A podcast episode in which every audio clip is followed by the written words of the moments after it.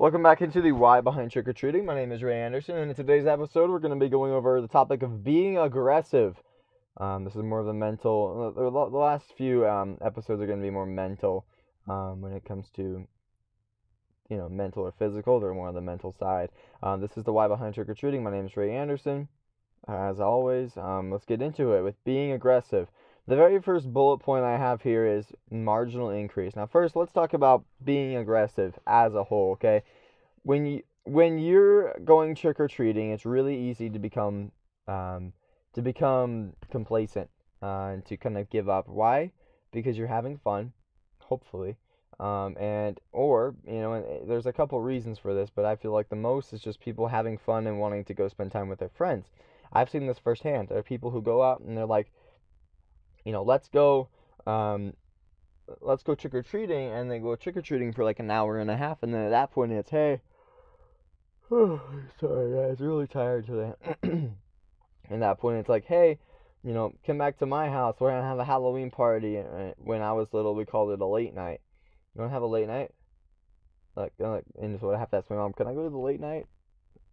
Oh, anyways, that's that's not really important for Halloween, but I'm just kind of uh, talking about it.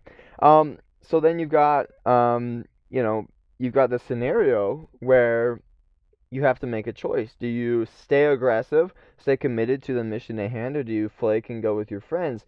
That seems like a really easy decision, especially with the way that I worded it. But when you're in the moment, it's really not that easy, guys. When you when you're like, oh, you know what, give me some of that candy, or you know, let me go hang out with friends. Usually the friends get get the best of you because it's peer pressure, right? Candy can influence you, but only up until a point. People can influence you, influence you a lot more. Um, and it, that's just the facts, right? There's nothing you can do about that. That's just factual evidence statement, whatever you want to call it. It's right there. Um, peer pressure is real, and so you have to be able to kind of withstand that and stay aggressive. Uh, another thing is being complacent. You might, you know, you might get a you know a couple pieces of candy and you start to you know maybe go for an hour or something and it starts to get cold and you're really not having it. Maybe it starts to rain and you're just like bro i just want to go inside.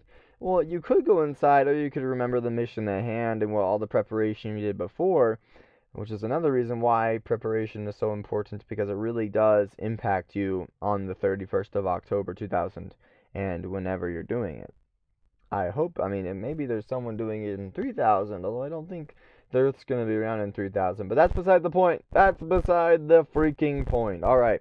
Let's get into the first bullet point, which is marginal increases. Um, oftentimes, um, when you talk about being aggressive and getting more candy, people talk about getting the whole bowl, taking the whole bowl, right? They're saying, oh, well, if we get the whole bowl, or if we, you know, dot dot dot. Right? There's a lot of different things that um that people think, and it's usually bigger chunks, right? Well, that's usually not how you get more candy. Um, obviously, bowls have a big part, a big part to play in this, but um, when it comes to being aggressive, that is a big part of it. But at the same time, that's not the focus, nor should it be. The focus is more so on um, on little little gains here and there at every house, right? When they say one, take two. When they say take two, take three or four. When they say four, take a handful. You know what I mean? Like you need to be aggressive. Um, and, and well, I'll tell you something here. If you take, um, you know, a few pieces extra per house. Let's say you take a, a small handful per house, and that handful is about, depending on the average, because averages, you know, aren't it's just a collection of numbers. Let's say the average is about five pieces per house that you're getting when they offer the bull to you. Now that's about let's say there's about 250 out of 500 houses that are like that. I don't know the numbers on this. I'm just kind of pulling this out of my butt, but bear with me. Okay, 250 houses. You're getting five pieces of candy at each of those houses. What's 250 times 5? Well, that's 1250. That's 1250 in just half the route, all right? Now, there's also going to be houses that give you candy, and there's going to be houses that have bowls. And so it really is imperative then at this point to um oh sorry guys. Oh boy. Oh, I'm just super tired. It's really imperative though um to focus on those marginal gains, right? You're not gonna get uh, another thousand pieces in one house or two houses, right? You could if you take a bull, and like I say, there's nothing, there's nothing wrong with taking bulls, in my humble opinion. There's nothing wrong with that. But what's wrong is when people take, um, when people uh, think that oh, that's the only way to get more candy is to take bulls. That's not correct at all in the slightest. Uh-uh, none of it is true, right? And so the way I see it is like, look, just go every house and get a couple pieces each time. A couple pieces extra each time. That's a small increase and the good thing about that is no one's going to get on you for it like taking a whole bowl. The risks are extremely low and when you do that to every house, the risks don't build up, but the reward does, guys. Over time the re- the reward builds up to a crazy amount. Um, the second thing is speed. All right, being aggressive. Um, it's hard to to contain to uh, maintain, I should say, to maintain your your speed for the whole night. Um, it's hard to maintain your same mindset for the whole night. It's a long night and there's a lot of ups and downs. It's a roller coaster. Um, but if you maintain your speed and you try and just keep going as fast as you can, then that's going to help you eliminate all the the um, complacent uh, feelings that are trying to enter your mind that your body inherently is going to try and feel. That's just the, what the body does guys. Um, when you start to move slow that's when the, the body can really take over and start to be like you know what? Like this this isn't that good. Maybe we should go home. I'm tired. I'm cold. I'm hungry. Da da da da da da da. Like if you stay focused and you stay moving i mean like I, it's really hard for my feelings to enter me and be, my brain and be like, "Hey, let's shut it down, man." And even if they do, I shut them down by saying, "No, bro, like we got a few hours left of this. We're to we're trying to break the record, man." So, just remember to kind of keep a steady pace and to don't stop or slow down for really anything. The next bullet point that I have is fearlessness. All right, you're gonna do some things when it comes to being aggressive that are in the ethical gray zone on trick or treating. You know, you're gonna take some bowls, you're gonna take some handfuls. You're gonna be, you know, running past some some smaller kids, and the parents sometimes have a an issue with that. And you know what? They have a right to be um to take issue with that, right? There's teenagers running past their little kids to get candy when really it's the kids that are trying to get the candy. It's for the kids, but Again, no set rule. And I've already talked about this. I don't believe there's any set rule. Because there's no set rule, there's nothing you can do about it. And it's, it's totally okay, in my opinion.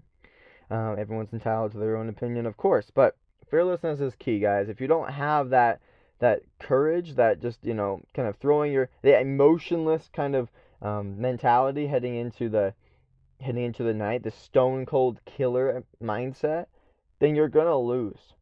You're gonna flake when it comes to taking bulls, you're not going to be there. You're not going to be there in your head. And if you're not there in your head, you're not going to perform the action. That's just the way that it is.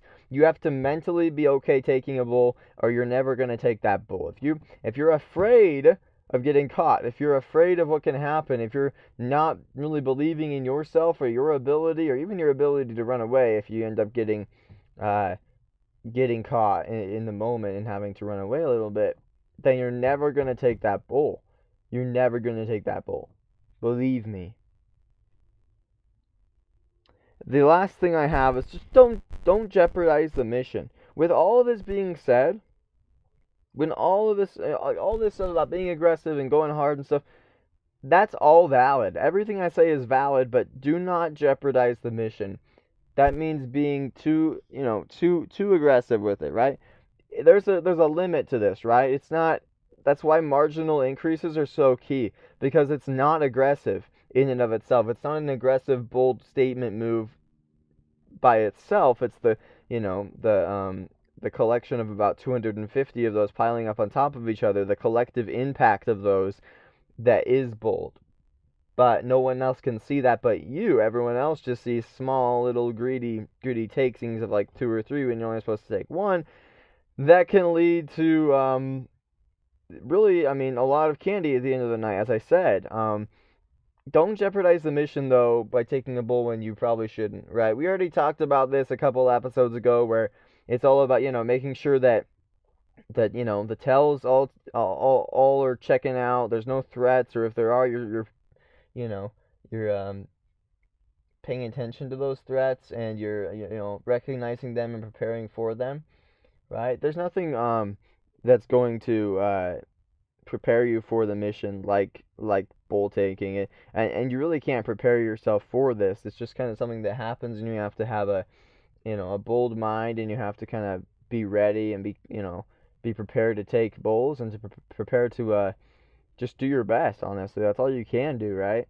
Um um but don't jeopardize the mission right? When it comes down to taking the bull or maybe uh, maybe it's not a good situation. Maybe there's a lot of threats and not enough ways to kind of combat those threats, or maybe um, the tells tell you that hey, there's someone home and they're having a Halloween party, but their windows are open and there's a lot of people in there, meaning there's more eyes that can see, and then there's a ring doorbell and a security camera.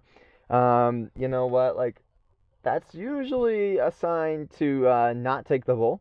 Um, but hey, if you end up taking the bull, you just have to be quick about it. That's where the technique about bull taking comes into play. Like I was saying, you have to have that technique down because the more the, the, the easier it is for you to take a bull and the quicker you can do it, the more bulls you'll be able to take as a result.